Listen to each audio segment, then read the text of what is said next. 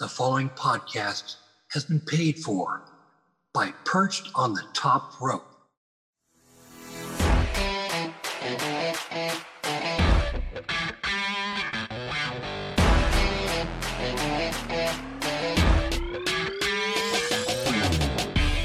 Them boys from Sandy Fork, Delaware, baby.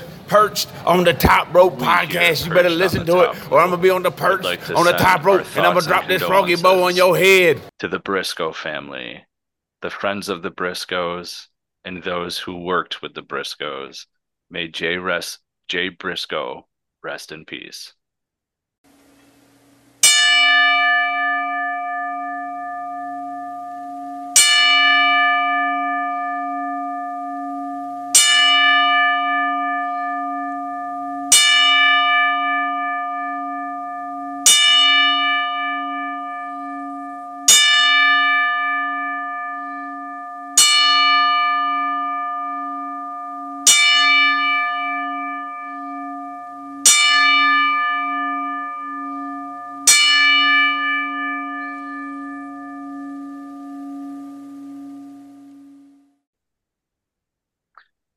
Welcome everyone to Perched on the Top Rope. I am your host, former dirt sheet writer Lee Walker, and together the band is back together after a few months.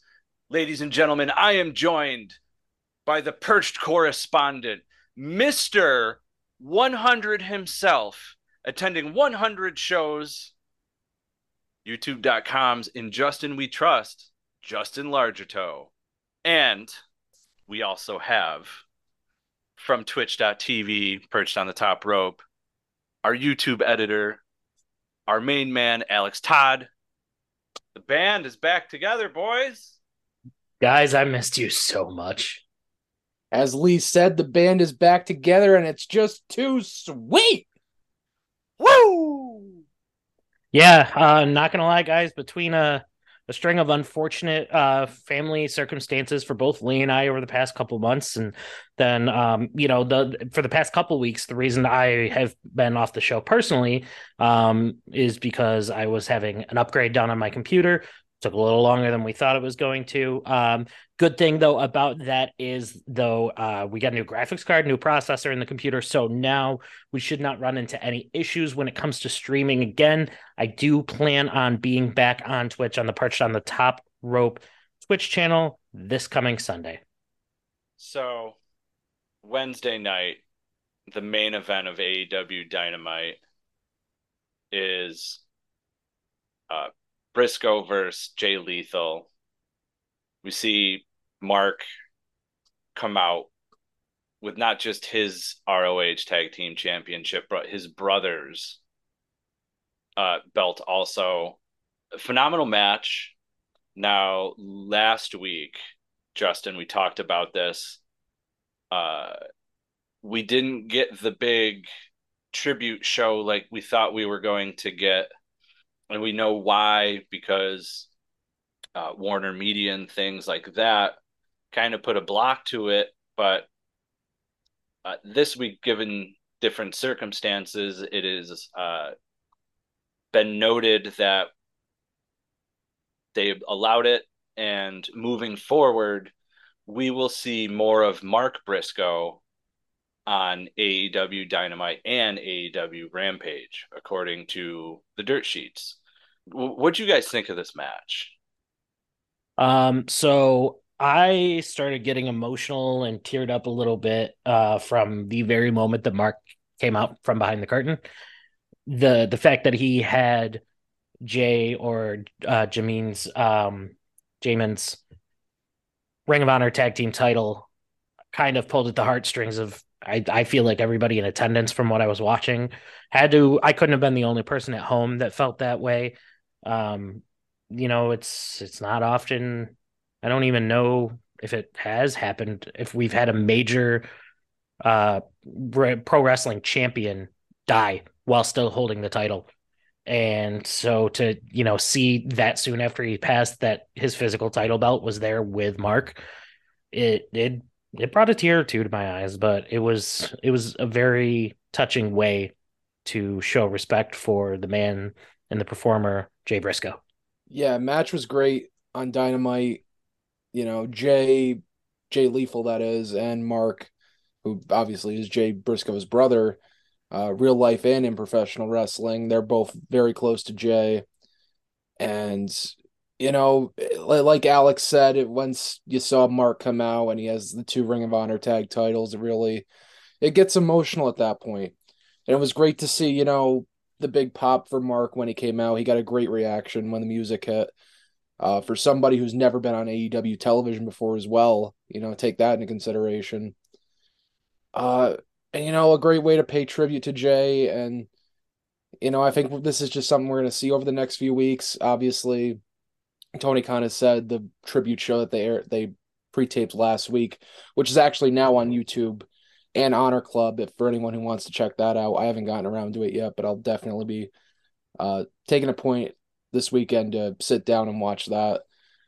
And you know, Super Card of Honor will also be dedicated to Jay Briscoe, and I'm, I'm sure everyone is aware, but Pro Wrestling Tees also has a T-shirt up uh, where 100% of the proceeds is going to the uh, Pugh family. Uh, so if you can, make sure to buy the shirt and help out that family as much as you can. I know I already ordered my shirt and I'm just waiting for it. So, you know, great stuff to see uh, from this company. We know how respectful they are.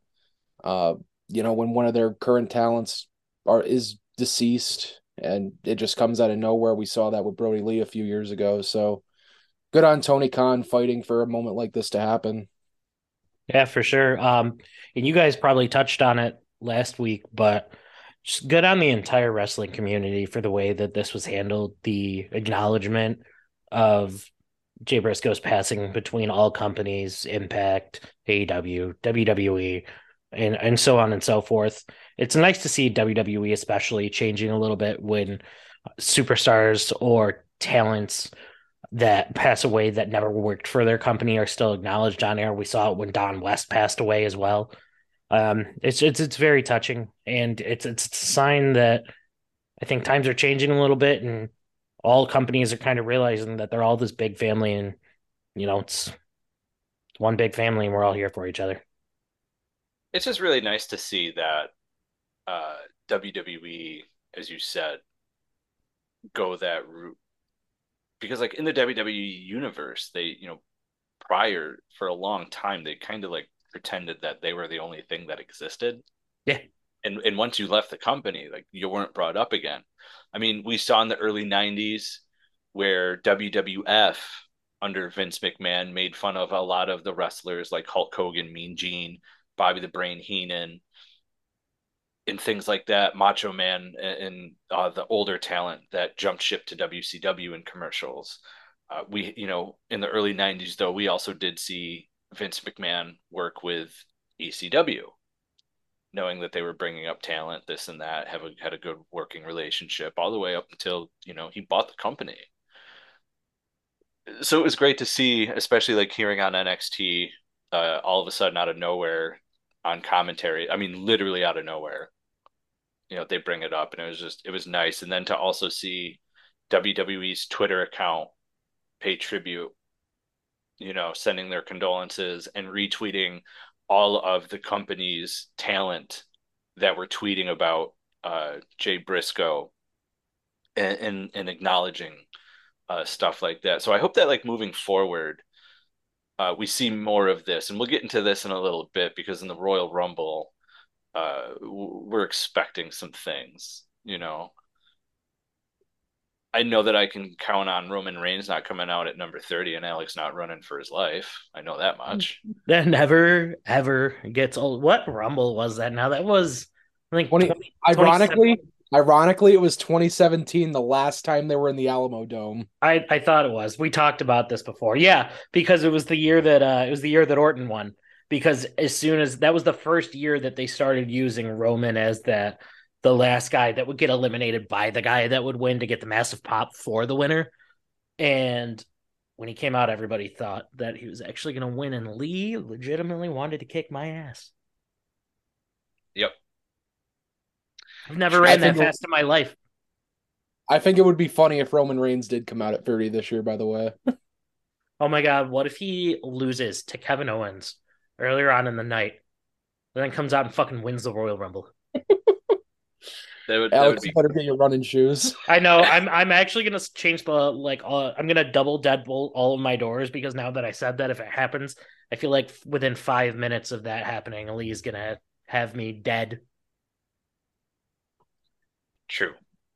You know, while we were on the topic of AEW, uh, they announced today that they have a uh, new deal, which will allow them, uh, will allow fans in Europe and Asia to be able to catch AEW, including AEW Dynamite, Rampage, Dark, Dark Elevation, all four of the Battle of the Belts, and their pay per views as well on uh what is it, Danzin D A Z N, uh, that network, uh, which also Also known as Danzenhausen.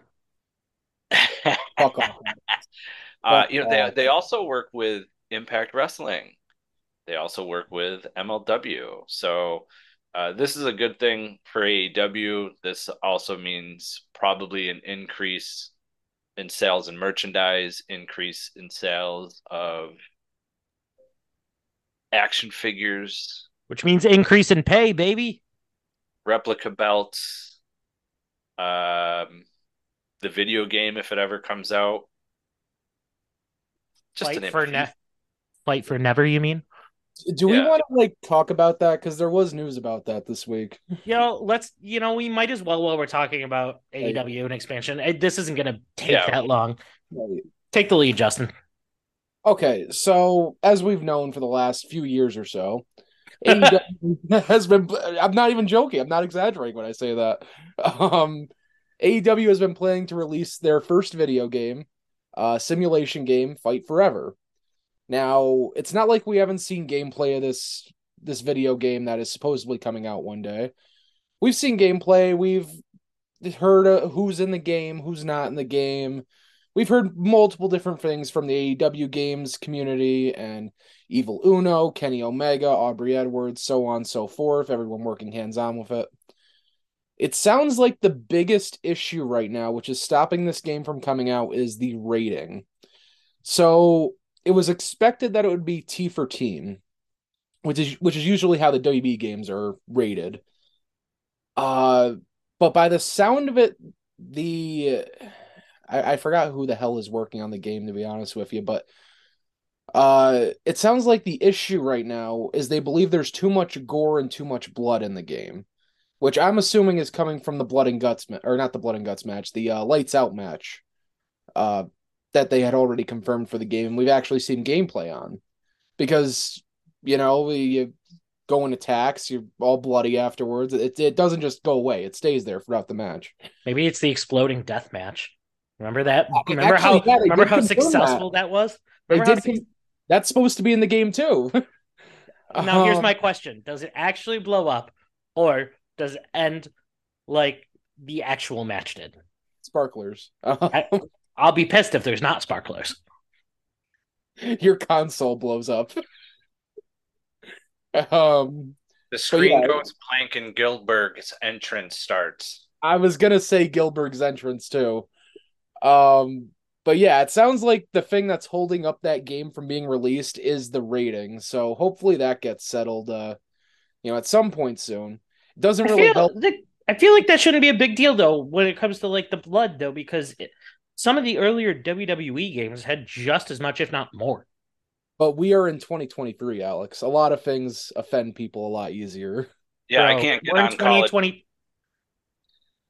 I can't get on Call of Duty anymore and yell and scream like I used to 10 years ago. I get flagged right away and all of a sudden my account's suspended for a week. Yeah, but there's a ton of games where there still is a ton of blood and guts and gore. Change the rating to TVM then. Right. But they don't want that. That's the point. Like they want they're trying to get like more kids. You know, they're they're going the WWE route. Like I mean, you can't blame them on that. You can't Uh, blame them, but most of the people that are going to want to buy that game are closer to our age.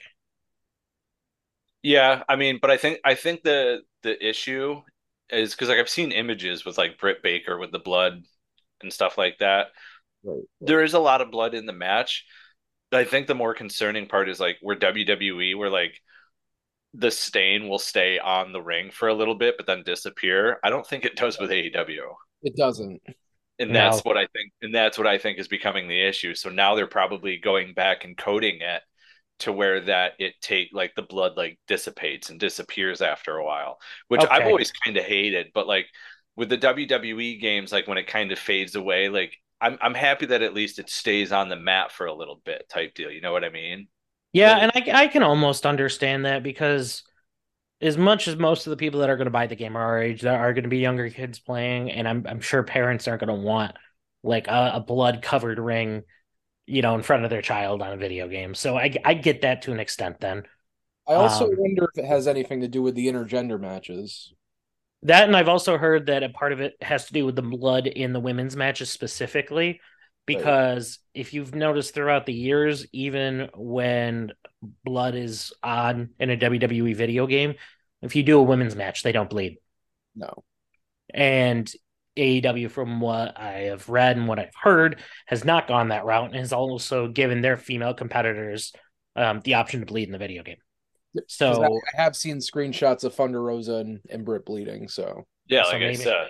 maybe their Totally. theory is that, like, I don't know, domestic violence stuff or something. I don't know. Ah. Just let them make a fucking game. By the way, when this game does come out, it'll be completely outdated because they changed the whole look of Dynamite. Oh yeah. Well, Wait. and th- this game is supposed to be expected to be one that they can keep updating over the years, though. So I th- they'll probably three eventually, years? huh?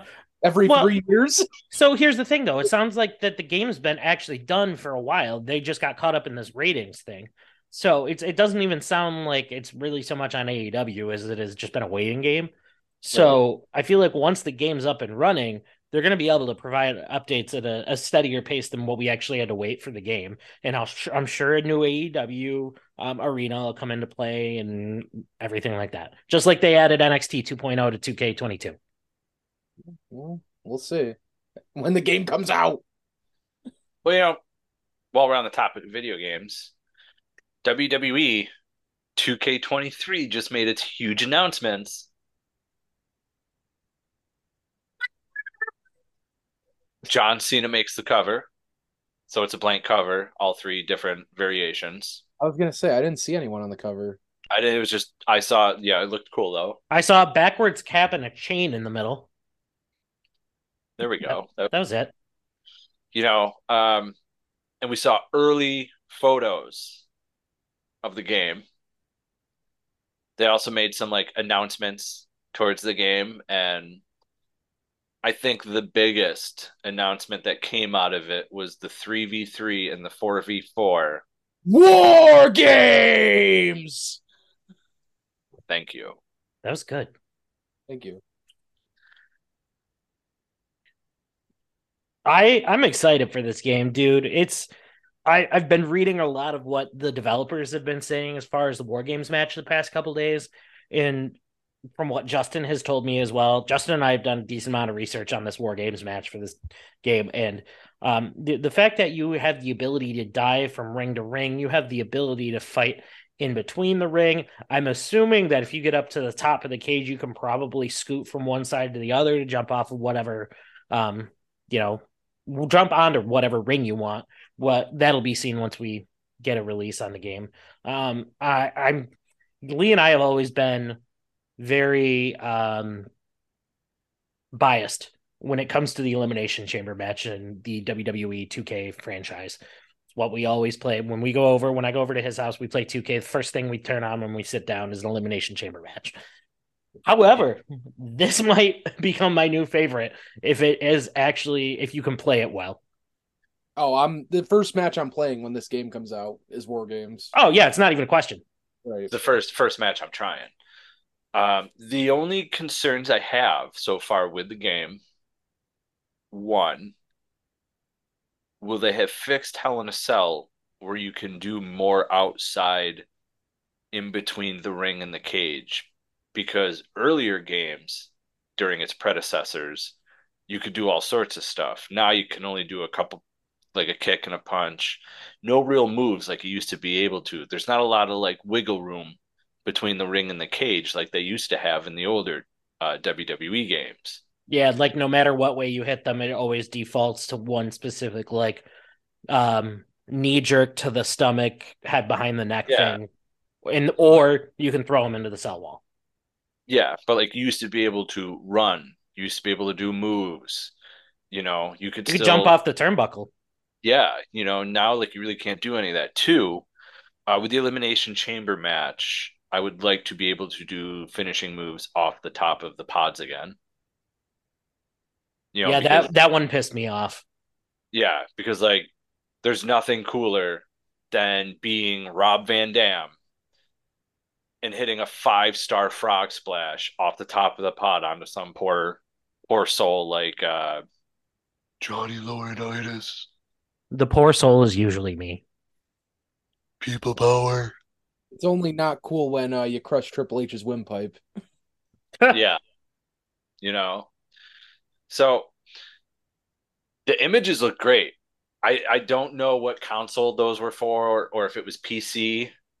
Uh really looked more like it was uh like video type image that they always do, you know, where the graphics look a little different, you know, Yeah. you know, as opposed to the video, but still looked phenomenal. I cannot wait.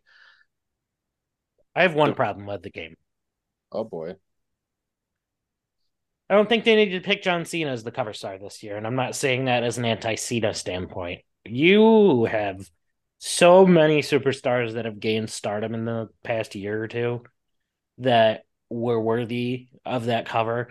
I would have given Cody Rhodes the option, even though he hasn't been there super long, just because of the amount of fandom he has.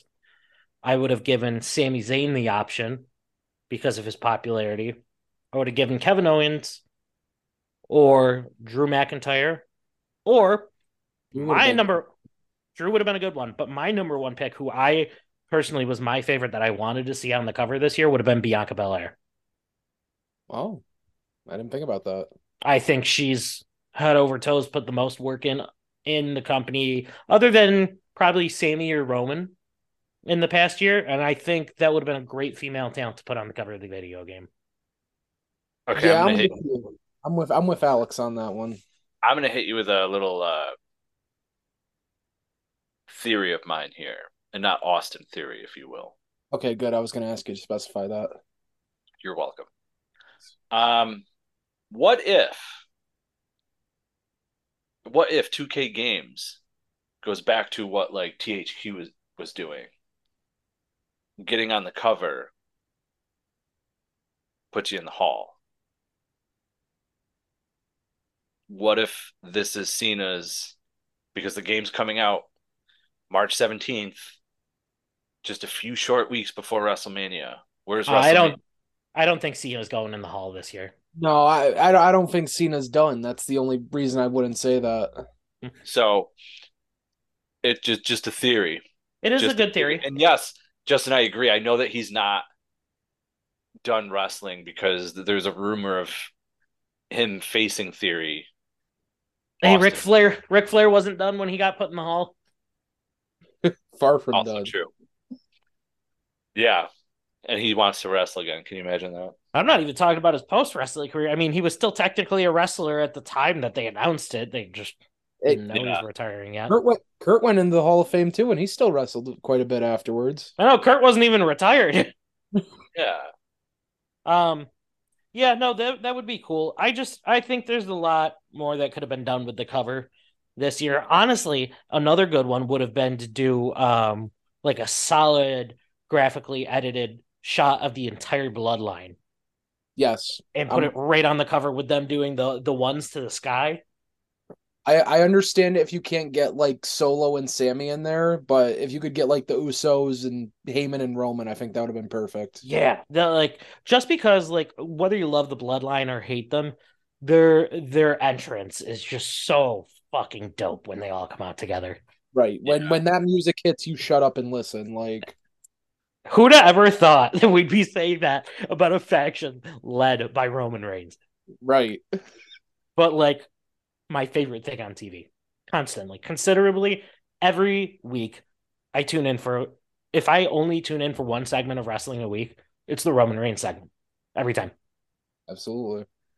Well, you know, so far we just brought up a bunch of WWE names, and so far a lot, if not all of those names, were on Raw XXX. How naughty. Ooh. Getting kinky up in here, but speaking of that, Yeah, I usually skip past that part. I just want to point out every anyone listening to this right now, please do not Google Raw is XXX. Uh, only a few WWE images will pop up, and I don't know if you want to see the rest. but speaking of that, Justin, our perch correspondent, was at WWE Raw, the 30th anniversary. Justin, the floor is yours. Tell us about the whole experience, what it was like. Take it away. Yeah, man. So going in, yeah, obviously you guys know I was just so fucking hyped up. 100th show in my lifetime. Not gonna lie, kind of getting off the highway and pulling into the parking lot of the building, it was, you know, some feelings were there. Uh, just having that in the back of my head. Yep, uh, you feel me, Lee. You feel me. Um, so as you guys know, uh, there were some exclusive merch items as well. Uh, they had two uh Raw 30 t-shirts, the I was there shirts. They had a Raw 30 hoodie that uh, I kind of wish that I got, but I'll just grab from WB Shop, I'll be honest. Uh, and then they had three exclusive replica belts. Now, if you've seen these signature series titles on WB Shop, you know what these kind of look like, but these were only available at the building. So they created a separate title for pretty much each different generation of Raw. The first one was the Winged Eagle, and it had a strap that was similar to the Neon entrance set, if you recall that. The second one was the Attitude Era, so you had the big eagle eagle center plate with the side plates. And to the best way to describe the strap, it was kind of, you know, it was rough, jagged, like it had not like spray paint, but it had like the Attitude Era logo, the Raw is War logo, all that good stuff, scratch logo and everything. And the third one, which was probably the least liked out of the three, was the spinner. And it had like if you remember the 2002 raw raw graphics where it was like you know the sparks and the little metal uh, edging and everything but all three of them were really cool all priced at $750 each. And i was feeling special the other night and i decided to grab the winged eagle championship which is sitting proudly at my feet right now and i can't stop looking at it. Uh don't regret it. Love that it's here Justin hasn't stopped looking at it, and also his pants haven't been on the entire show. Yeah. Um But anyway, uh we'll get into the show. So, I will say, and I don't know how you guys felt, but I think this was the best first hour of Raw that we've had in a long, long time. Uh we started with the the bloodline segment, which if you remember was supposed to be the bloodline acknowledgement ceremony, and that was scrapped. Uh, speculate on why you believe it was scrapped. I have my, you know, my theory, my Austin theory. And it was scrapped for the trial, the tribal court of Sami Zayn, uh, based off the events of last Friday night on SmackDown, where Kevin Owens pretty much left Roman Reigns laying and Sami Zayn did nothing. Well, Justin, before you continue, there's actually been a little bit more on why the original segment got canceled. Um, one of one of the members of the Anoa'i family like wasn't able to make it for one reason or another, but then the um the other reason that I think is the biggest reason is that it was noted that Rikishi was sick last week. Um, that. he yeah. he's gone on to say it himself. That was the reason he wasn't able to make it to the show. Speculate on whatever sickness it was. But then I was on Facebook personally earlier today, and Rikishi actually made a post on his personal Facebook talking about how he had some things that he needs to air about the bloodline in particular and Sami Zayn. So, um, and, and it, the, the post seemed more like he was in character rather than shooting. So I, I I would lead to believe that it had to Rikishi had to have been involved heavily in that segment some way or somehow. Right. Which But- like haven't gotten to see a, a a segment with Rikishi that involved in fucking twenty years, and the man goes and gets sick, and we don't even get to see it. Right. Maybe next time, Quiche. Maybe next time. But I uh, love Rikishi. as you said, uh, the Bloodline nine times out of ten has the best segment every show, whether it be Raw or SmackDown. This was no different. Uh, you had Paul Heyman literally telling Sami Zayn he wishes he was dead. That, that was interesting. Yeah, the fact that he was allowed to straight up say that on television. Okay. even even in the building, I'm like, that's a little rough, man. Yeah, But- especially considering that he was just telling Roman on SmackDown the week before that maybe it's better to have Sami on the inside of the castle pissing outside than on the outside pissing in. He was praising him the Right. week before. It shows up on Monday and he's like, kill yourself. Right. Very very interesting. very interesting change of pace from Paul Heyman. Paul Heyman's going through some bipolar disorder right now. Um but you know, segment went they showed a few different clips over the last year of you know, Sami Zayn either talking to someone like Kevin Owens and you know lying about it or running away uh, while the bloodlines getting their ass kicked. Uh stuff like that. It, then it came to the point where Sami Zayn was asked if he had a defense for all this. He said he did not. The tribal chief was not happy about that. And he pretty much told Solo, take him out. But before Solo could do it, Jey Uso, of all people, steps in. Main event Jey. Main event Jey. Main event Jey Uso. Bro. Oh, let's let's just talk about the quality storytelling that we've got going on right here. Right. This is a sub story of the bloodline story as a whole that has been going on since when around did Sami start hanging around with the bloodline? About like- a year about a year ago, like right after WrestleMania. Yeah, like right after WrestleMania, and him and Jey Uso had problems not too far after that whole thing got involved. So this is almost a year worth of storytelling and progress on WWE's part. Seldomly, uh, in in modern era, have we seen WWE plan not necessarily plan because who knows if they planned this because you couldn't have planned the popularity that Sami Zayn has uptaken lately, but you don't see them continue on with storyline continuity for as long as we've seen with this whole entire story between Sami Zayn and Jey Uso. You want from him not being able to stand him to that being like his best friend. Right. Yep, but Jey stepped in. He stopped Solo Sikoa from giving Sami Zayn the Samoan spike. And Jey had prepared a defense for Sami Zayn. And he showed all these clips of Sami playing Roman's music to distract people like Riddle, uh, stepping in and taking a Claymore kick or a chair shot, pushing the other member of the bloodline out of the way, you know, winning the War Games match for the bloodline at Survivor Series. Just everything that could help Sami Zayn was shown here, all because of main event Jey Uso. And the verdict was that Sami Zayn was not guilty for now. For now. We'll find out his true loyalty at the Royal Rumble per the tribal chief. I gotta say, this is probably the most excited I've been for a Royal Rumble pay per view in probably like a decade. Yeah, it's got a lot of good stuff going into it. Um, yeah, we'll, we'll we'll get into the Rumble in a bit. Yeah. But uh, following that, we had the Judgment Day facing the Usos for the Raw Tag Team titles.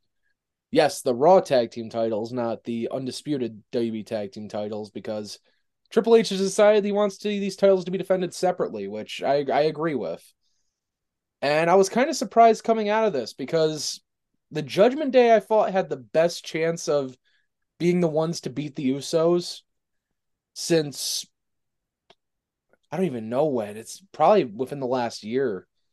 Uh, I usually just expect the Usos to win, win all these scenarios, but uh, you know they they've been a hot act on Raw recently. The Judgment Day with ex Dom and Mommy, but uh, it was not their night here.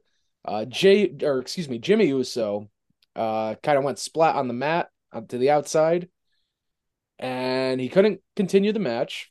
Adam Pearce then gave the decision to, you know, if you want Sami Zayn to substitute for Jimmy, I did it for the Judgment Day. That's cool. So Sami goes in there. He's officially a Sami Uso now. And he hit, hits the 1D with Jey Uso, and they retain the titles for the Usos. Uh, great moment. Great moment. I cannot believe I'm saying this, but I absolutely love everything that the Judgment Day does now on WWE television. I I have also turned a corner on the Judgment Day. I hated them for so long, but it, it's such a weird concept in wrestling when you realize that you're not getting over with your with the crowd and you just start doing funny shit that basically makes you become a meme instant popularity with the crowd. That's what happened with this Sami Zayn heel turn run that he's had. He basically turned himself into a laughing stock meme like joke. And then from there on, the internet fan base is like, I love memes. Fuck yeah, I'm on board. The Judgment Day did the same thing Sami Zayn did. And I never thought I'd fucking say this. I love what Dominic Mysterio is doing right now. Bro, same here. I was just about to bring that up. I gave, I've given Dominic shit for so long at least oh, at least two and a half years now. Mm-hmm. I've wanted Samoa Joe to choke him out so bad when him and Rey were feuding, so bad, and it never happened, which always disappointed me. But um, there's a lot of disappointments in Samoa Joe's debut around that. I, I, it still pisses me off to think about to this day. Both of them. Yeah. Yep. But uh, you know, even when they did this heel turn and send him the Judgment Day, I wasn't too, wasn't too big on it but ex-con Dom it's fucking hilarious. It's Dude, fucking great. Lee, I know you don't watch right now, so that's probably why you wouldn't get it. Um, if if you pay attention to some of it now, it's it's the fact that Dom knows that people thought the original heel turn and like his shit sucked. He knows that, and so he's using it to basically kind of make more of a joke of himself, and it's actually coming across very entertaining. I know right. what it is. Um, like I've seen clips. I don't know. I just I don't find it funny. I guess I don't know. I don't. Oh come on! I see that. I see that smirk on your face. There's something there. It's all right, uh, Justin. Justin Lee has the capability to come around on things, though. He put hate on Seth Rollins' name for like a decade, and now is a fucking Seth Rollins stan. It's just it's the current gimmick, man.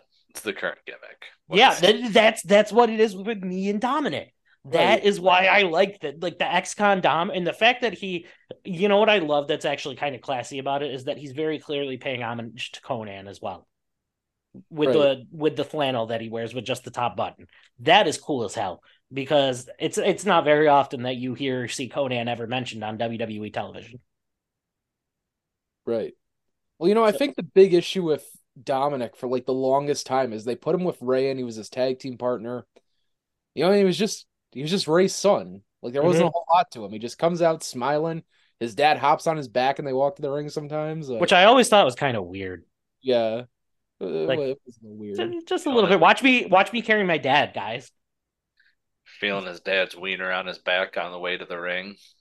Yeah, no, it's a little strange. But honestly, I'm enjoying Dominic on television more right now than I'm enjoying Rey yeah, I mean, Rey's not really doing a whole lot since he moved over to SmackDown. He's in that feud with Karrion Kross, but kind of. Yeah, it's it's on and off from week to week. It seems like, but uh, following that, we had another great segment. We come back from commercial. LA Knight is in the ring. Yeah, you know why he was in the ring? Because whose game is it? It's LA Knight's game. Yeah, yeah. But anyway, he's uh he's hyping up his match with Bray Wyatt at the Royal Rumble this weekend. Talking about the Mountain Dew Pitch Black match, which we still don't know what the fucking rules are to that thing. Um, but you know he says any any legend from Raw's history can come out here, and they can they can start a fight with LA Knight, and he will put them right down. So then we get the gong, and you know that's the Undertaker.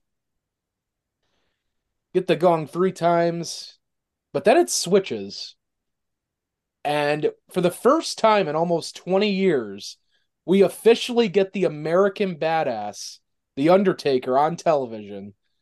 And this was, uh, it, it's definitely between the Bloodline stuff and this segment where, where was just the best part of Raw. Uh, you know, Taker comes out LA Knight gets out of the ring, and then Bray's music hits. Bray appears behind LA Knight. He kind of backs him back up into the ring. Taker goes to give Knight the choke slam, but then he just kind of throws him to Bray and gives him Sister Abigail. Taker and Bray have a little bit of a face off, and Taker rides off into the sunset once again on his motorcycle. Uh, somebody can make the argument like this is, you know, burying LA Knight, even though I feel like that word's just overused at this point. But I mean, hey, it's it's the fucking Undertaker and Bray Wyatt. It's not it's not some fucking, you know, legend who can't even take a bump at this point. Uh, but interestingly enough, Taker did not take one bump in this segment at all. Like he didn't even slam LA Knight. Yeah, and well, it's it's it's interesting that people think of it as, as burying LA Knight too, because biggest issue most people saw in past Raw reunions, Raw anniversaries, what have you, was usually that the legends themselves were beating the hell out of up and coming talent, current talent on the roster, like when DX um, beat the hell out of the revival. Um, Heath Slater getting buried by a bunch of different legends. Um, just a few examples. But this one was different because it wasn't necessarily LA Knight being beaten the hell out of by The Undertaker. The Undertaker just handed him off to a current star. And that right. seemed to be the theme of the show too, because we also saw, um, and you'll end up talking about this the the um, the situation with Imperium later on in the show. Um, same idea. Right. They didn't they didn't have the legends beat the hell out of the up and coming talent this time for this show. So that that was a nice touch that they they used it more to progress. They used the legends as props to progress current storylines, which is what the business always should be. Right. I will and... say this. Hold on. I will say this. Go ahead. I can appreciate the spot with LA Knight and The Undertaker a little more after I had done some research uh, to find out that Percy Pringle once managed Eli Drake. Now, if you don't know who Percy Pringle is, ladies and gentlemen, that was the previous gimmick of Paul Bearer. I hear someone know, I hear someone on the show knows his uh his impersonation pretty well. And if you don't know Eli Drake, well, that was Eli Knight's persona before LA Knight. So uh, for me, it was kind of like a cool little uh, tribute there between the two. Uh, they both had the same manager, which I thought was just a really neat little tidbit to add to that to that segment. Which uh, I think if WWE might have known that, and if they did know that, I think that would have been a great thing for commentary to bring up. Oh yes! Oh, whose game is it, Undertaker? It's LA Knight's game! Yeah! Oh, that was incredible. I took a bow. But anyway, uh, Alex, I know you wanted to talk a little bit about this. The next segment was the steel cage match, or what was supposed to be the steel cage match, with Becky Lynch and Bayley, which it was more of a beatdown, and the match did not end up happening. Yeah, so everyone's bitching about this segment and how you know we paid so much attention to the legends on the show and that the females essentially got shafted in the situation because their segment got cut short. And the supposed reasoning for the segment getting cut short was that the opening segment with the bloodline ran a little longer than it was supposed to. So here's what I'm going to say. Um, you know, they're talking about how WWE has never paid attention to the women in their history, which used to be true. Um, it, it used to be true, and these women would only get three, four, five minute matches.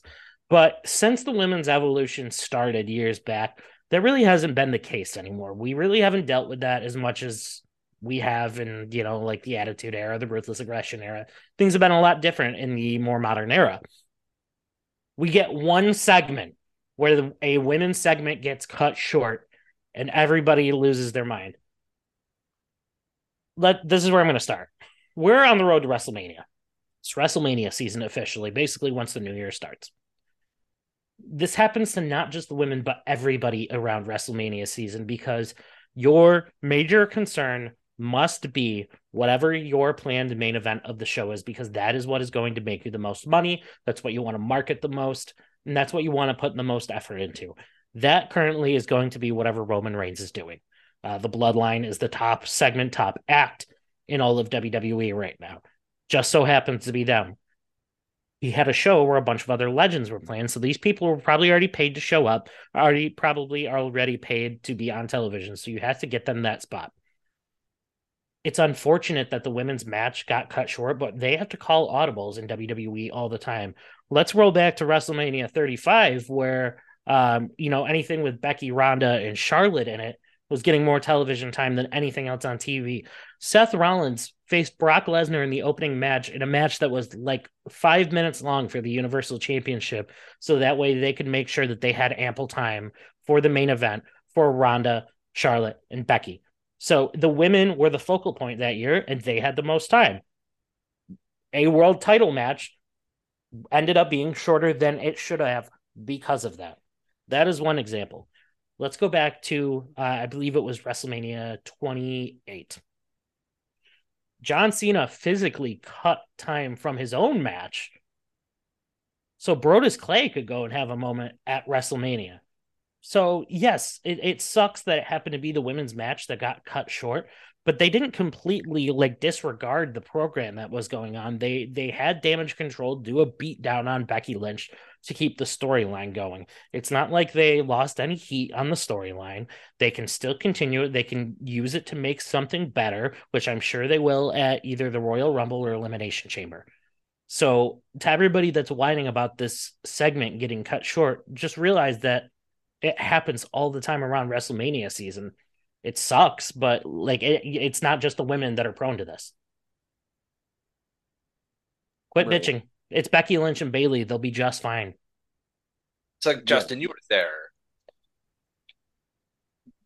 Ha, ha, the fact that you were there, watching that, like, how did you feel watching the beatdown, realizing you weren't getting a steel cage match?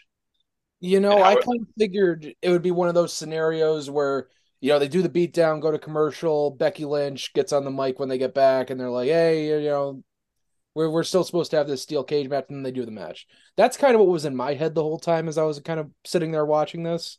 Yeah, and then it just never happened. Like they raised the cage up, and that was next segment. So, as a fan myself, you advertise a cage match uh, free on television, basically. It could have been anybody, and I'm going to be mad about it. Realistically, I'm to be mad about it no matter like for that to happen. But there's also that sense to a degree that you know there wasn't a lot of women interaction on Raw 30.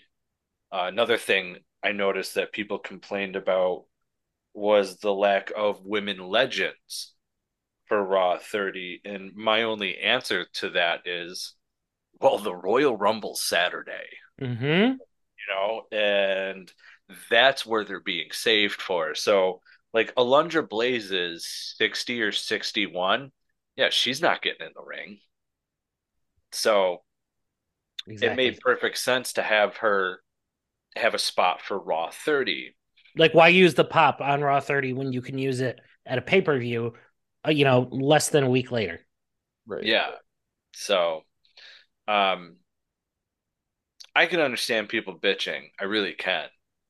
I would have bitched no matter what, no matter what the match was, because you're advertising a, steel cage match. I'm expecting a steel cage match because when WWE does a steel cage match, you know, you at least know you're seeing people get thrown into it um, possibly the door gets slammed on somebody someone you know all the different theatrics of hey the person's trying to climb over and i stop it you know a big suplex comes out of it or like a power bomb off the top rope moves like that that we've seen that you know yeah it's it's it's a good pop for a regular match but when you see it done like that it's it's a whole new level of enthusiasm that we get while watching. So having that happen sucked 100%. And I can under I can understand why everybody was upset. But the ratings were great for the show overall. What the hell is there to complain about at that point? Realistically, it was And all I- great. I guess um I guess for me it was more uh from a standpoint of somebody watching at home didn't mind the cage match not happening so much, but I would understand you being upset if you're in the crowd and you were there to experience a steel cage match live, possibly for the first time.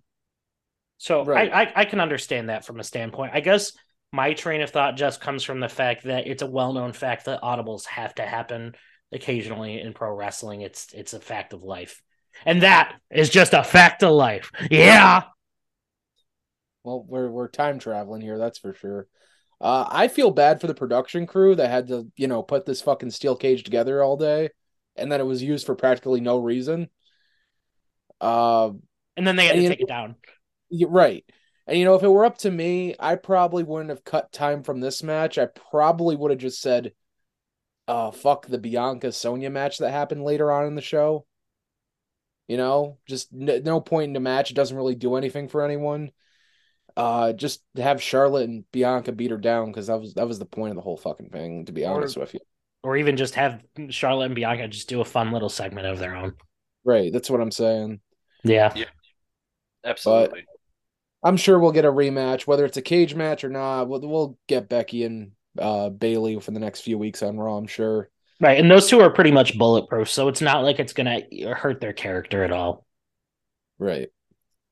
Uh, but from there, uh, I can't even remember the next segment. Let me take a look. Was it the DX segment? and he was there, ladies and gentlemen. Look, a lot a lot of shit happens what about these shows. Um yeah, it was the DX segment. So D-Generation X comes out for their first reunion on Raw within the last three months. um, They re- they reunite like once a month on WWE television whenever Road Dogg randomly decides he's going to show up backstage on camera. you know, well, I was there for their last reunion back in October and Raw. So, you know, you know what's even funnier? They were wearing the DX in Brooklyn reunion t-shirts in this segment. Uh, so that I found funny. but Maybe you know, maybe they were in on the joke. right.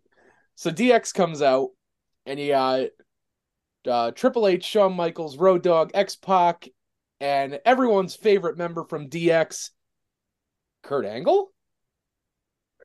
Bro, I, I gotta say, and I think most of the wrestling community agrees that the DX reunions have kind of become oversaturated. Um, aside from the fact that we just had one three months ago, the ones that they've done for all these Raw reunion shows the past couple years, it's it's been the same old DX shtick every time, and you know they're one of the few acts where like they're one of the few uh, Legends acts for me that kind of became stale. Um, whether it be because you know we've still been prone to seeing um, Road Dogg, Shawn Michaels, and Triple H on different del- uh, WWE television products over the past couple years uh, between NXT and Raw and SmackDown, um, and and just the fact that they they weren't doing anything different each time.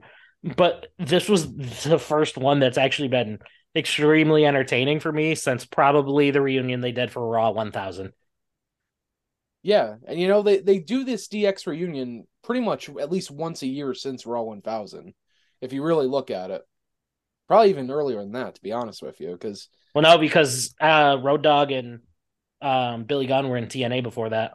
yeah, but even still, they were doing it with Triple H and Shawn at least once a year. That's fair.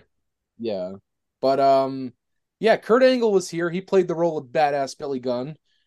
Uh, Kurt Angle, a true legend after this night, a member of both D Generation X and the Shield in his career. Only two So- people to do that. Kurt Right, Angle and Triple H. right. Oh, I forgot about Triple H and the Shield. That's right. Mhm, I forgot about that one. I mean, you could almost count Seth Rollins if you count that one DX uh, reunion that they did where they beat the hell out of the OC. Yeah, that's a stretch though. I mean, he said, if you're not down with that, we got two words for you. Yeah, So, but- who knows? But bro, the the the chemistry that Kurt Angle has with both Triple H and Road Dogg is absolutely hilarious. A hundred percent. Well, I mean, obviously he he's worked with both of those men um extensively. Not Shawn Michaels as much, but Triple H obviously in WWE, and then he got to work with you know Road Dogg, BG James, and TNA quite a bit as well. So uh the fact that they want to do the badass, and then it's just Kurt just standing there like Right. Kurt. Oh, Love it. Oh, Kurt Angle is one of the best comedy characters of all time. Jimmy crack corn, and I don't care. Love that man. Um, but then then the fact that when when uh Imperium came out, as you were probably going to bring up next, Yep. um, they come out and interrupt, and they they all do this shtick of oh, I'm retired, I'm retired, I'm too damn old. Road Dogg goes, he goes, well, a matter of fact, he goes, who am I kidding? I'm not going to fight you. And then they they do they do the group huddle that they've done at the past couple of robbery reunions, and Triple H is just like, Kurt will fight you. I also love how he called Kurt Butterbean. No, he was talking to Road Dogg. Oh, he was talking to Road Dogg. I thought Yeah, was because- talking to Kurt. No, it was right after Road Dogg said, "Oh, I'm not going to fight him." He said, "Calm down, Butterbean," and he oh smacked him my on the God. he smacked him on the stomach. That's ah. like Bully Ray calling Tommy Dreamer fat funny. oh, and you can watch that on Impact Wrestling every every Thursday. But I, I digress. Yeah, are you sure we're not still in like the mid 2000s, early 90s? Like Impact has like to- a Tommy Dreamer, Bully Ray rivalry going on, and then we've got DX out here with Kurt Angle. Like, are we in the Attitude Era again? It's a time machine. That's what it is. But um, you know, from there, DX kind of goes, "Man, I wish we had somebody to fight you guys." And Seth frickin' Rollins comes out, and they said, "Well, now at least we have one person. Now we just need two more." And you get the Street Profits. So guess what? You have three on three. We just need somebody to make this match official, and it's not the head booker Triple H. Teddy Long comes out, and he announces that it's gonna be Imperium versus Seth frickin' Rollins and the Street Profits in a six man tag team match, player. So you have a 16, or excuse me, 16, Jesus Christ, 16, six man tag team match set, and they just need a referee. Thankfully, Kurt brought a lot of a lot of uh, coverage since it was very cold in uh, Philadelphia that night and he had an extra referee shirt on underneath, which I, I like the little uh striped red, white, and blue that he had going on. Oh yeah, that was dope. That was cool. I like that. Uh, so he get a six man tag, pretty good. Uh, pretty much. Uh, you know, if you ever been to like a live event or a house show, it's definitely one of those kind of matches to send the crowd home, crowd home happy. Uh, Seth Rollins and the Street Prof- Profits get the win. And then we have the Charlotte uh, Bianca Sonya Deville segment that I talked about earlier. Uh, again, not much to say. Sonya comes out. Sonya and Bianca have a match. Bianca beats Sonya. Didn't expect anything else. Uh, then Alexa comes on the screen, does her spooky shit. Uh, you know, with Bray Wyatt and everything. I don't even know what the fuck's going on with that. So, Bianca and uh, Alexa are facing each other at the pay per view. That that's pretty much what this whole segment was. Um, back to the DX thing for a minute. I just I'm gonna stand by the fact that Teddy Long has one of the dopest theme songs of all time. Slaps to this day. you know it's the Mac Militant, okay? I'm in to get it on. Yeah. One one day we got to have Teddy Long come out in a referee shirt. That'll be a real throwback. Bro, what if in this segment He could have been the referee. I know if Kurt Angle had not been involved, he comes out, makes a match, and Triple H goes, "Oh, I wish we had a referee." And Teddy just takes his jacket off and has one of his old school ref uniforms on under.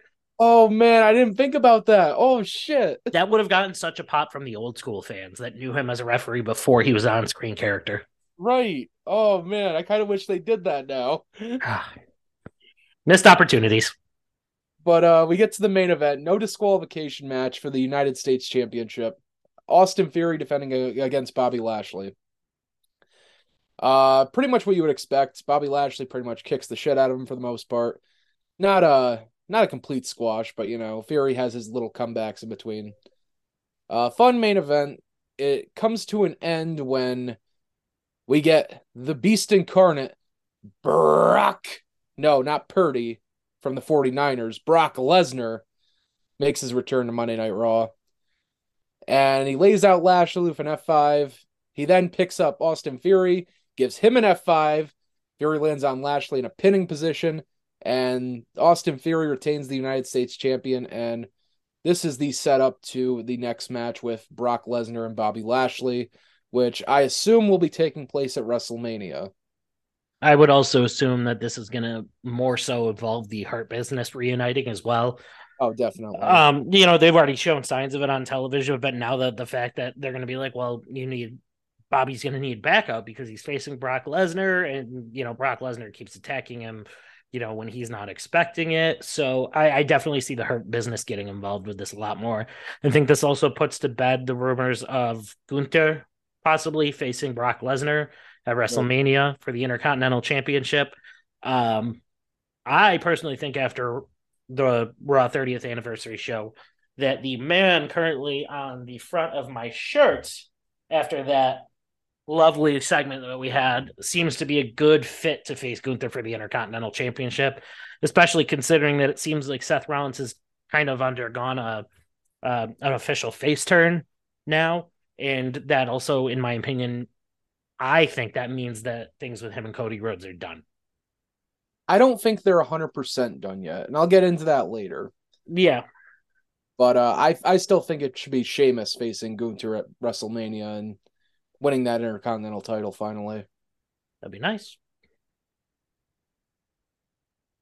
Very interesting. Raw was uh very, very enjoyable. Uh the legends uh for shows like this, in my eyes, are what really make the show. And, and this, the way they use the legends compared to when they've used legends in the past for these shows was done tastefully, done correct.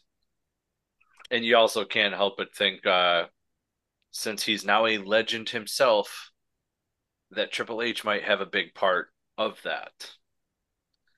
You know, because back in the day under Vince McMahon, you know, we watched legends like Ric Flair, Shawn Michaels, Mark Henry, Big Show have lights out. Next thing you know, they're all decimated. Things like that, you know? I don't like seeing that or like the newer talent belittling the legends on, you know, on Raw, you know, for the, the special shows and things like that. This was an awesome, awesome awesome way to do Raw XXX. I'm just kind of shocked that they didn't, you know, try and reunite Edge and Lita for a little uh, bedroom romance, if you will.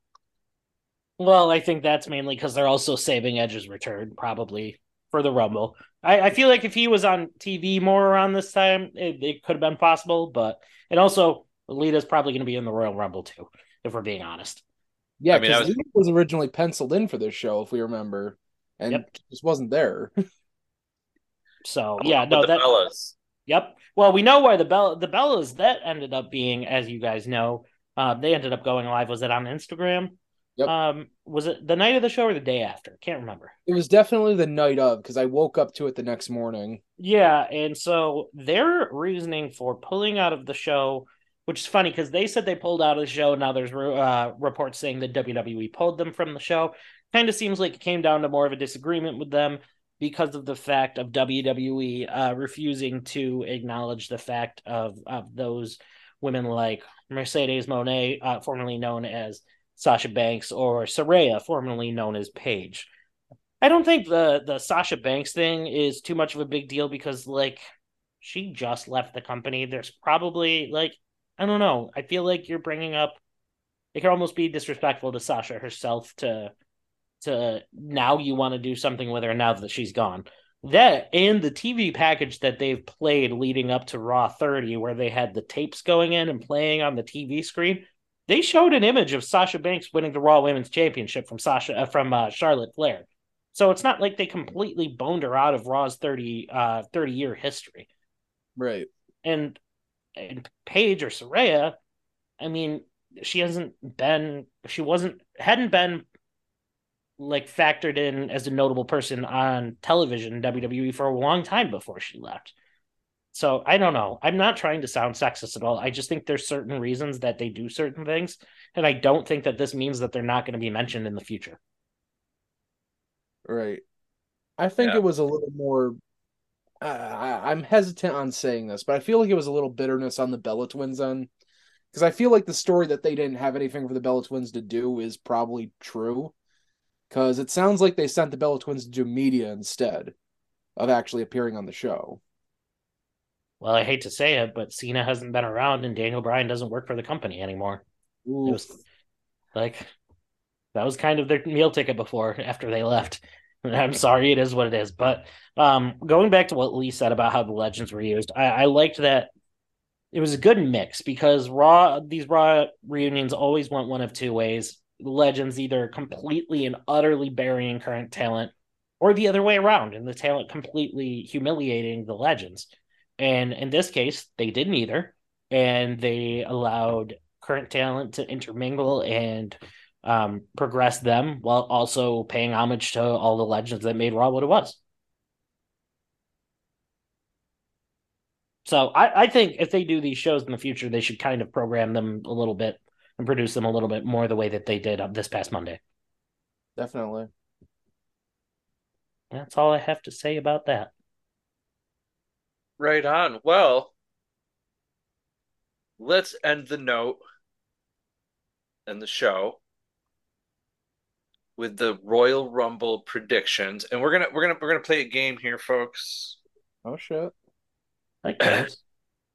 So for the fans listening, uh, this will be a Facebook dot com slash perched on the top rope exclusive.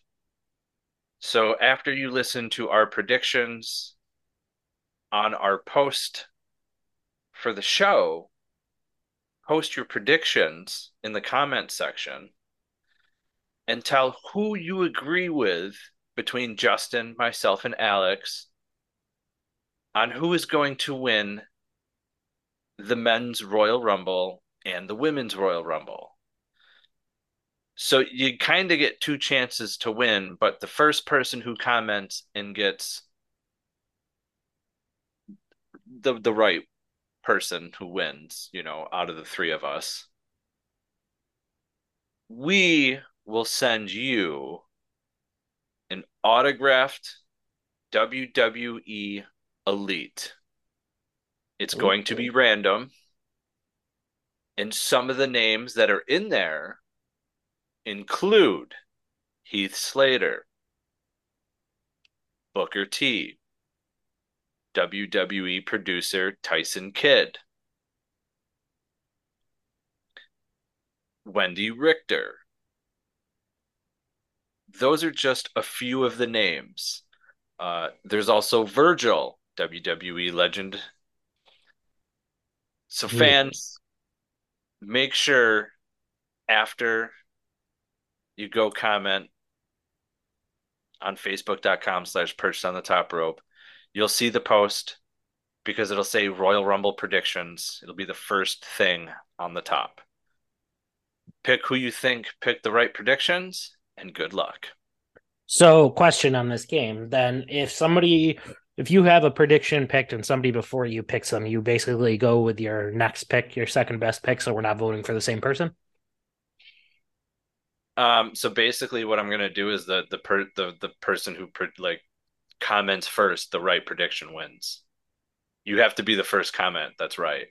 Oh, I thought you meant that agreed with one of us. Okay, my apologies. Well, they have to agree with one of us, but they have to be right, and the first to comment being right with us. Damn, You know that's a what lot of rules. What if all of us are wrong? Nobody wins. Then sadly, nobody wins, and we'll I'm gonna for pay, the next uh, pay per view. I'm Works gonna for me. pay Scott Steiner to do a cameo to explain all the rules. It's simple. All you got to do is pick which one of us you think did the right prediction for the Royal Rumble for the men and women's. It's that simple. That's how you win. You got to be the first to just be the first that's right in the comment section. That's it. All right, then that means the three of us, none of us can pick the same person. Perfect. Pretty much. Okay, that works. All righty. Uh, Lee, since it was your idea, you want to start us off? Well, we're just gonna go break down the card, and then we'll get into the the Royal Rumble itself. Uh, we, Okay. we can we can go that way. So Works for the me. men's Royal Rumble, for whatever reason, there was like three top names that I'm I'm thinking, but there's so much hype. There, there's all sorts of rumors out there. Rock says he's not ready for to to get in mania shape. Stone Cold's had a bunch of money thrown at him for a mania match. They've hyped the return of Cody Rhodes. You know, and then you even just brought up some names that, you know, really we don't know what the plan is, like a Seth Rollins, maybe even a Gunther if he doesn't have a challenger. So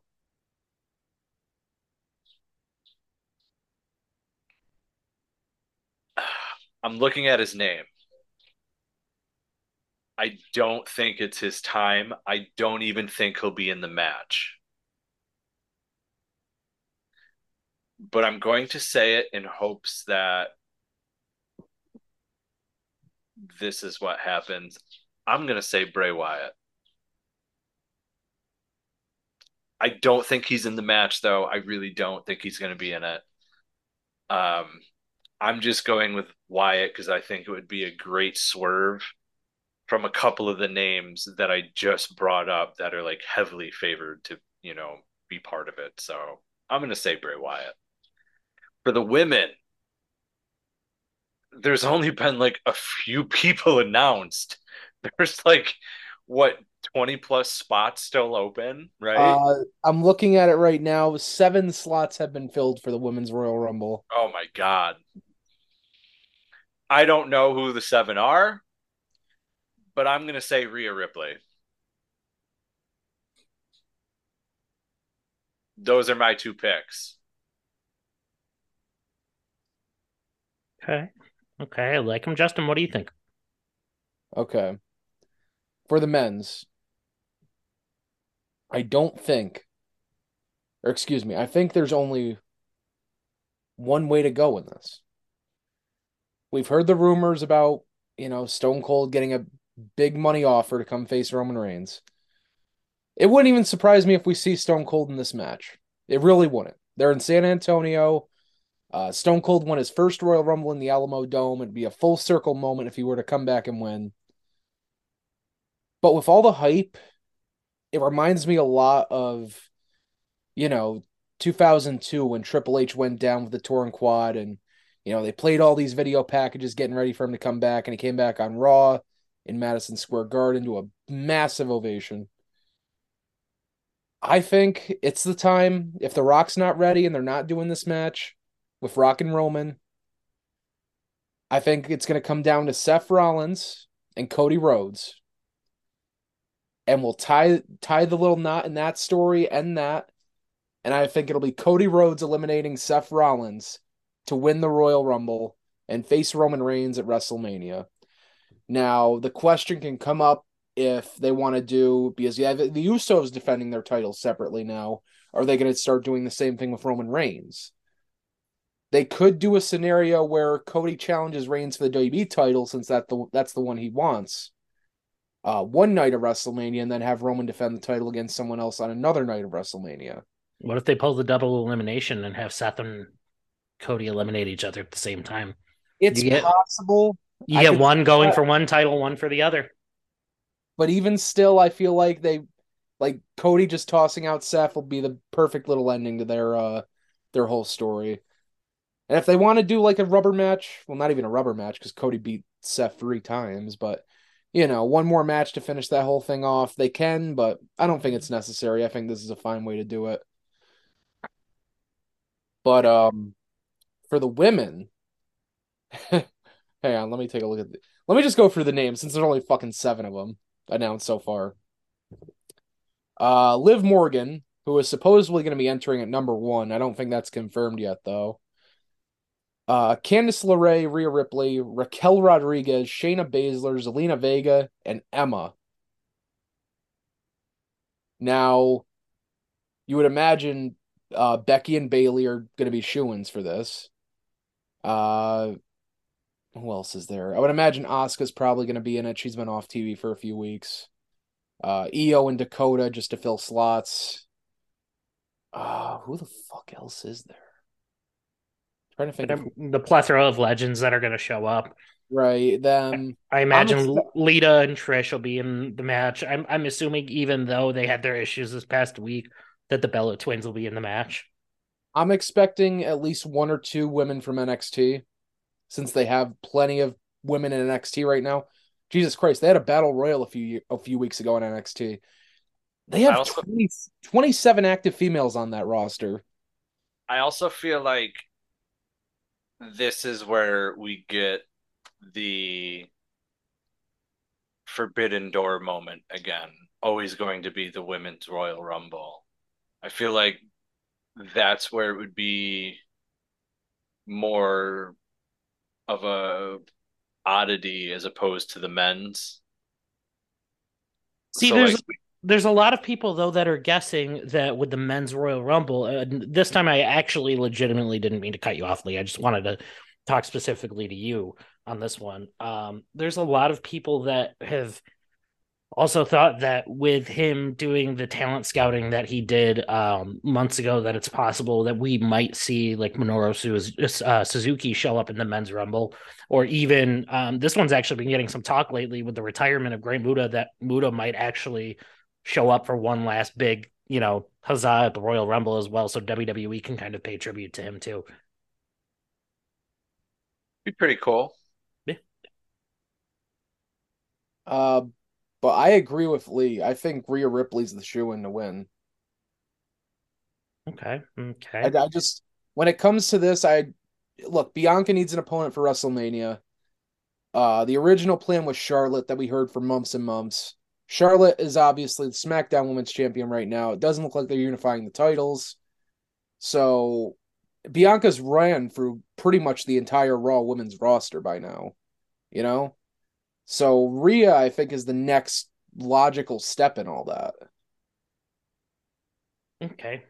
Well, you um you stole my original pick for the men's Royal Rumble match Well, fuck off. because that's just kind of how I thought the company was going to go. But um I don't think Cody needs to win the Rumble per se to still be in the WWE Championship match at WrestleMania, especially with Elimination Chamber coming right around the corner. I'd almost rather see him in an Elimination Chamber match that allows him to compete for the title and have him win that. Um, you know, Cody loves to show blood and be fucking beaten when he wins matches, so that's right up alley for his BDSM lifestyle. Um, however, You might join the Judgment Day at that point. maybe uh more like punishment day um sorry didn't mean to steal your gimmick damian I was just about to say Punishment Martinez too. uh so much of a better name than damian priest anyway um we were talking about audibles earlier with the raw 30 show and i think this year's royal rumble is the year that we finally call an audible and we go with who everybody wants to win, who everybody is behind right now. I am going to say that the winner of Shut Up Lee, the winner of the men's 2023 Royal Rumble is going to be Sami Zayn. I I think he's the uh, most over person in all of pro wrestling right now. And I think if you really want to give that Kofi Mania vibe, that WrestleMania 30 vibe, where you got the underdog going into WrestleMania, I think Sami Zayn's the man for the job. I think Cody Rhodes can still get a WWE championship match, and you have Sami Zayn fight for the Universal Championship. Um, that is if they're not already penciled in with him and KO to face the Usos. So that's where I'm going on that. As far as the women's Royal Rumble, there was a lot of speculation that Becky Lynch was the odds-on favorite this year to win. But then Charlotte Flair won the the SmackDown Women's Championship, and now we have two babyface champions. Granted, Charlotte could turn heel tomorrow, and nobody would be surprised. But um, I'm I'm gonna go with a heel on this match, and I'm gonna give the win to Bayley. Wow. Okay. Okay. Yeah, I'd like to see Bayley versus Charlotte one more time. We we never really got a good program out of that when they had Charlotte beat her for the title before.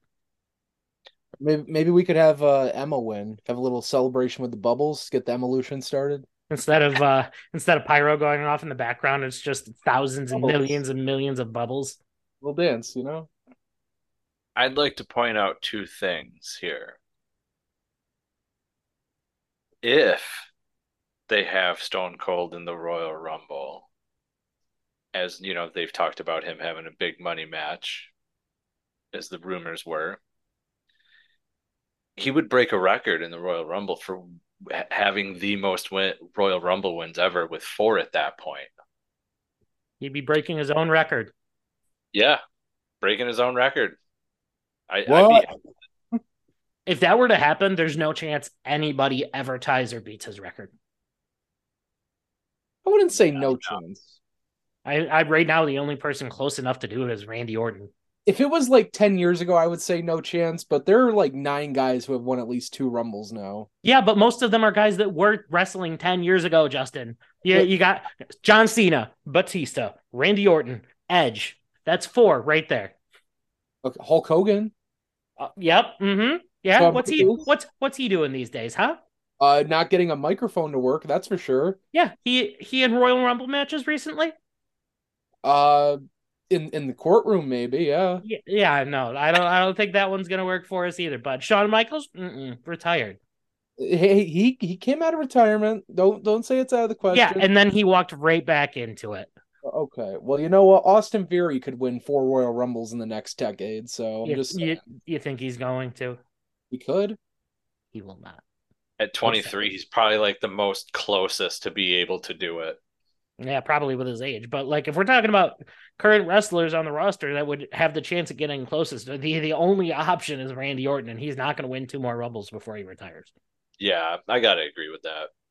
I do. I do. That's Aust- That's Austin's record for even if he stays at three. That's Austin's record.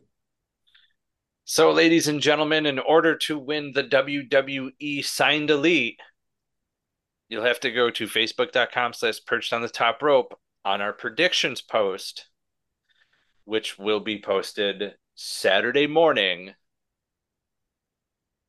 Go comment in the predictions after listening to us telling you who we think will win the men and women's Royal Rumble. Go type in who you think predicted right.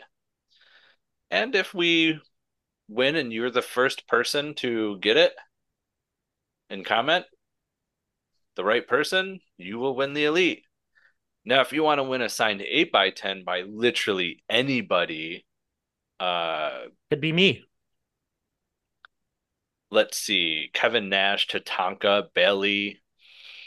Uh, there is a very rare three piece of the Riot Squad eight by ten in there. I just tons and I've got tons and tons of signed eight by tens. Hacksaw Jim Duggan, Ivan Putski. Uh, post your full predictions. You can also include your own for the men and women's Royal Rumble on this one to win assigned 8x10.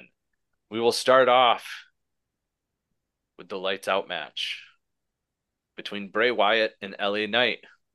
Um, I just want to correct you. It's the Mountain Dew Pitch Black match. Oh, Yeah, okay. Yeah, I forgot that they uh they changed the name now that uh their sponsors tied to the matches now, which is uh a little weird. Like instead of pyro, are they gonna get showered with Mountain Dew? Hey, it's possible.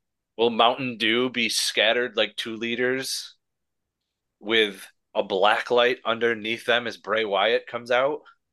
And then later on this year, we'll get the Pepsi in the Bank match. His lit. His Yeah. Listen, Bray Wyatt's lantern could be like a two liter Mountain Dew when he comes out. You never know.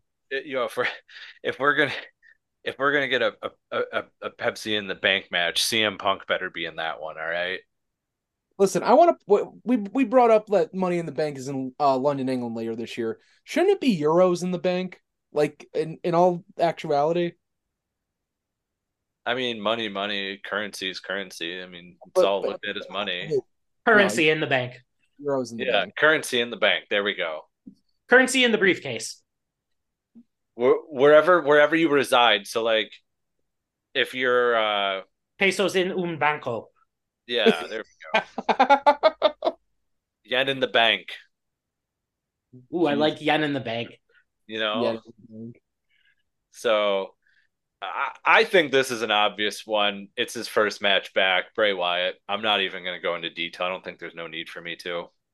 No, me either. Um, uh, the one thing I will say is they've been doing a good job with LA Knight at the same time, so I think he does get his shine in this match. I think he gets rubbed, but uh, Bray Bray's not losing in his first match back. No way, especially if it's on a pay per view. Bray wins. Now, do we get Uncle Howdy either involvement or reveal, or do we get Alexa involvement in this? I'm going to say no to Alexa. I'm going to say yes to Uncle Howdy. Howdy. Howdy. Yeah, because I think as much as uh, Alexa is tied to this whole turning heel because of the Bray thing, it also seems like they're trying to keep them as separate storylines. Um, and it seems like Alexa's um, interaction is more with Howdy than it is Bray. Same with Bray, more with Howdy than Alexa. So uh, I think we get a reveal of Uncle Howdy, which I, I think more and more and more people are starting to believe, or believe, should I say, that uh, Uncle Howdy is most likely going to be revealed to be Bo Dallas, like I fucking told you guys four months Oh. ago. I think it's Bo Dallas. Oh, it's 100% Bo Dallas. I mean, it's basically been all all but confirmed that Bo Dallas is re-signed with WWE. Right. So um, I definitely feel like he gets repackaged. Um, even you know, because obviously once he's revealed, he's not going to be Uncle Howdy anymore. But uh, I think he gets uh, repackaged with a new name. I I would still love if he went by the Taylor Rotunda name because that's a bit more serious than Bo Dallas is. Um, I don't think he goes by Bo Dallas this time around though, and I think, like I said before, months ago, I think we're getting brother versus brother at WrestleMania. I think regardless, whatever you call him, fans are going to cheer Bo Dallas's name. And you can believe that. I mean, there's times to this day that Bray Wyatt still gets Husky Harris chanted at him. Yeah. Yeah, it's it's part of it's part of who you are. People still chant sexual chocolate at Mark Henry. Yeah, if Lord Tensai was still on TV, you'd get Albert chance every week still. He'd get a lot of chants for a lot of different gimmicks he had. Oh, yeah. The hip hop hippo. Ugh. Oh. Well, all right, we're gonna move completely on from that before I get distracted and start talking about Mantaur. Uh, we have the Raw Women's Championship. Bianca Belair defending her championship against Alexa Bliss. Justin, I'm gonna let you go first on this one.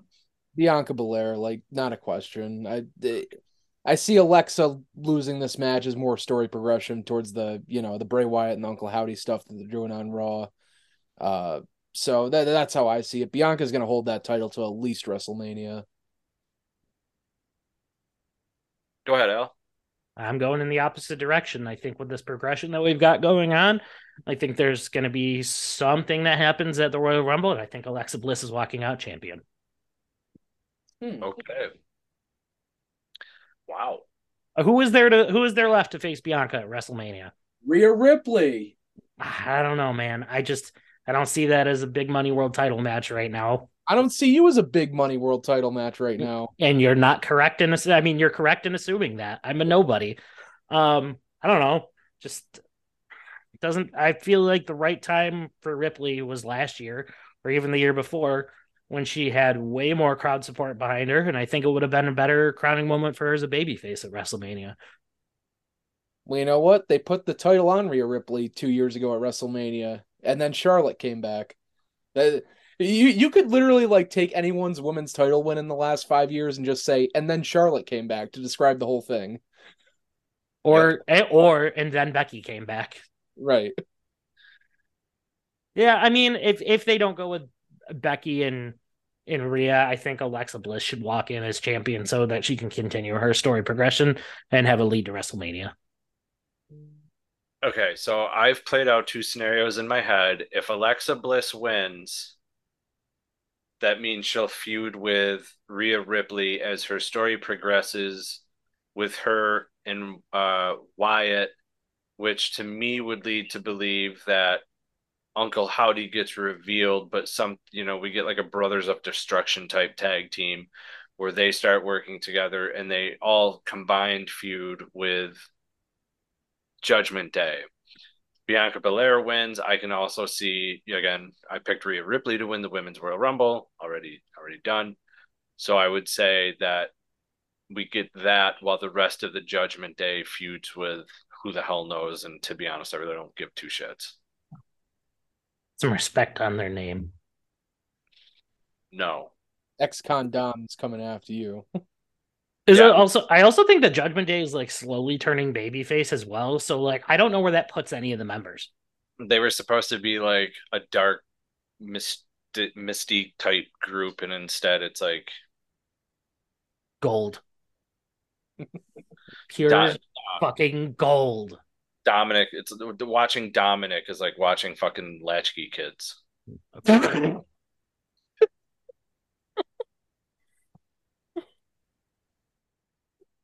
Alex can't breathe now. Didn't mute himself. Oh. oh, Latchkey kids. yeah. You heard me. Oh. Bro, it's not even that bad anymore. Leave the poor guy alone. It's not like watching a 10 year old Roxanne Perez wrestle on NXT every week. Leave Dominik alone. No. He went from Eddie Guerrero Jr. to Rey Mysterio Jr. to Konnan Jr. He is a prodigy of lucha libre heritage, you ignorant fuck.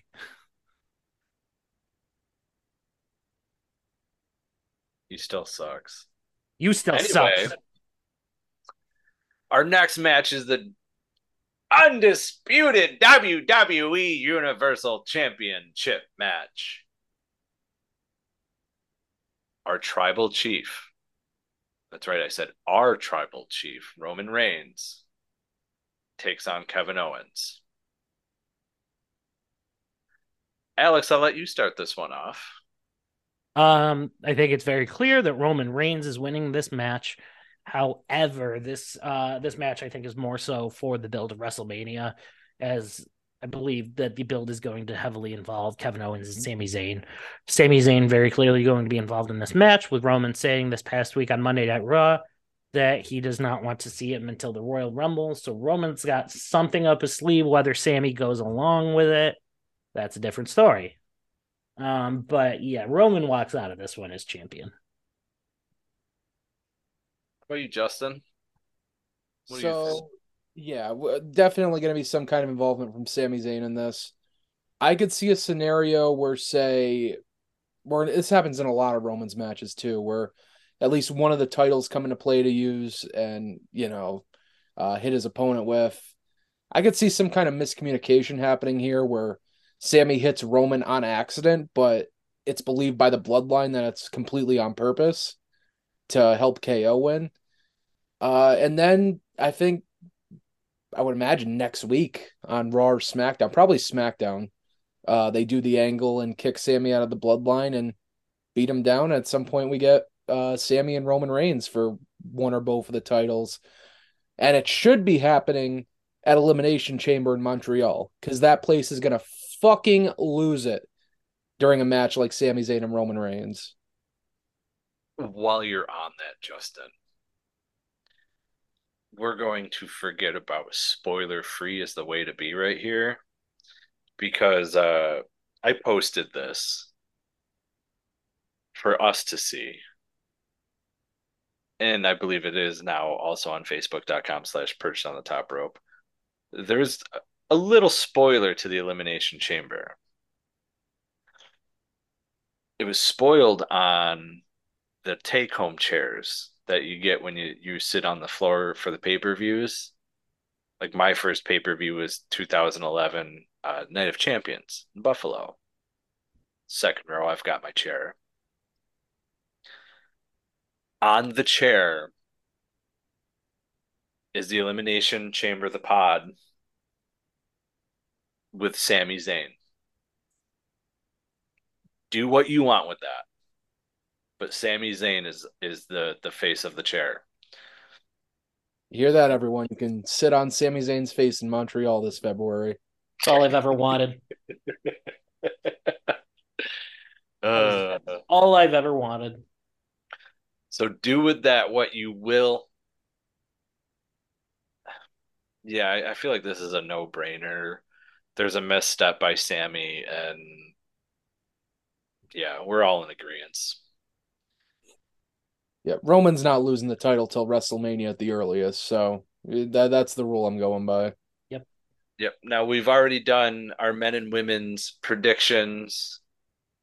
Justin and I both went with uh, Rhea Ripley and Alex. Repeat your pick again. I went with Bayley. Thank you.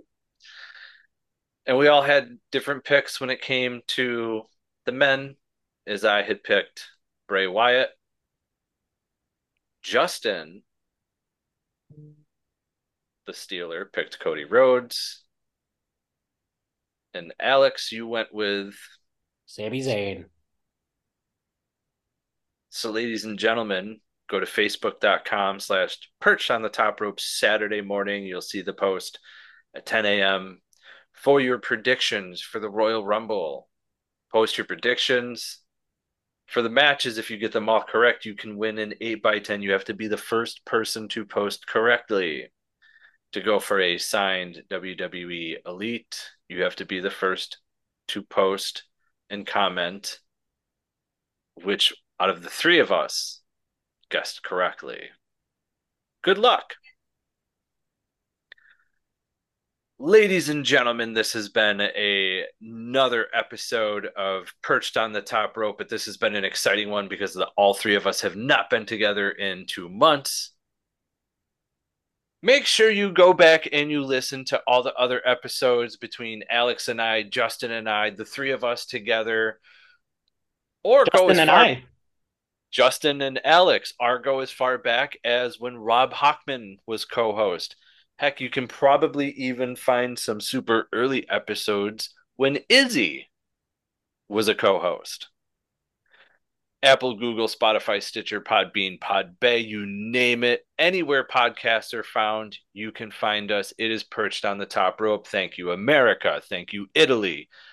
In Ireland, we've been on your chartable for well over two years now. We thank you.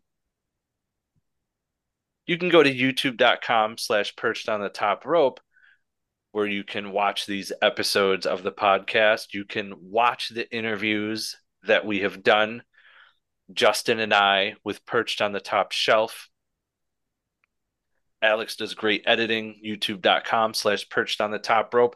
And while you're at it, since uh, Mr. 100, our perched correspondent over here, has his own YouTube channel vlogging his experiences, I make an appearance on there. So make sure you go and you check these out, and there'll be more to come.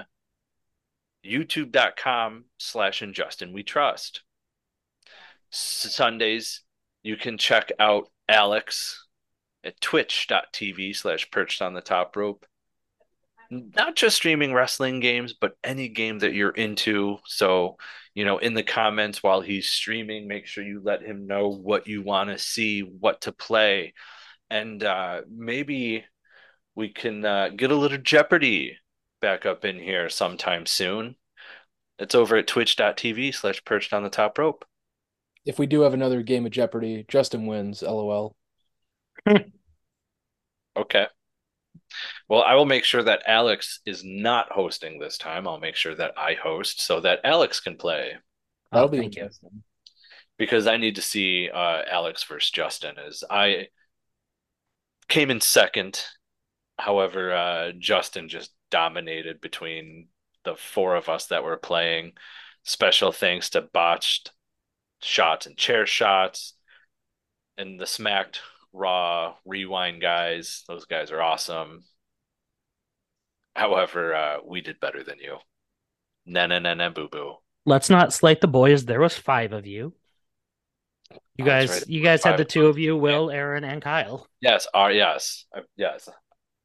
I, I don't know why i said four. We'll just pretend that we forgot kyle. It's okay. Okay, we're we're gonna pick Kyle's the one that we forgot. All right, that works. okay. So, uh, you can go to Twitter at Perched Top Rope because Perched on the Top Rope is too long.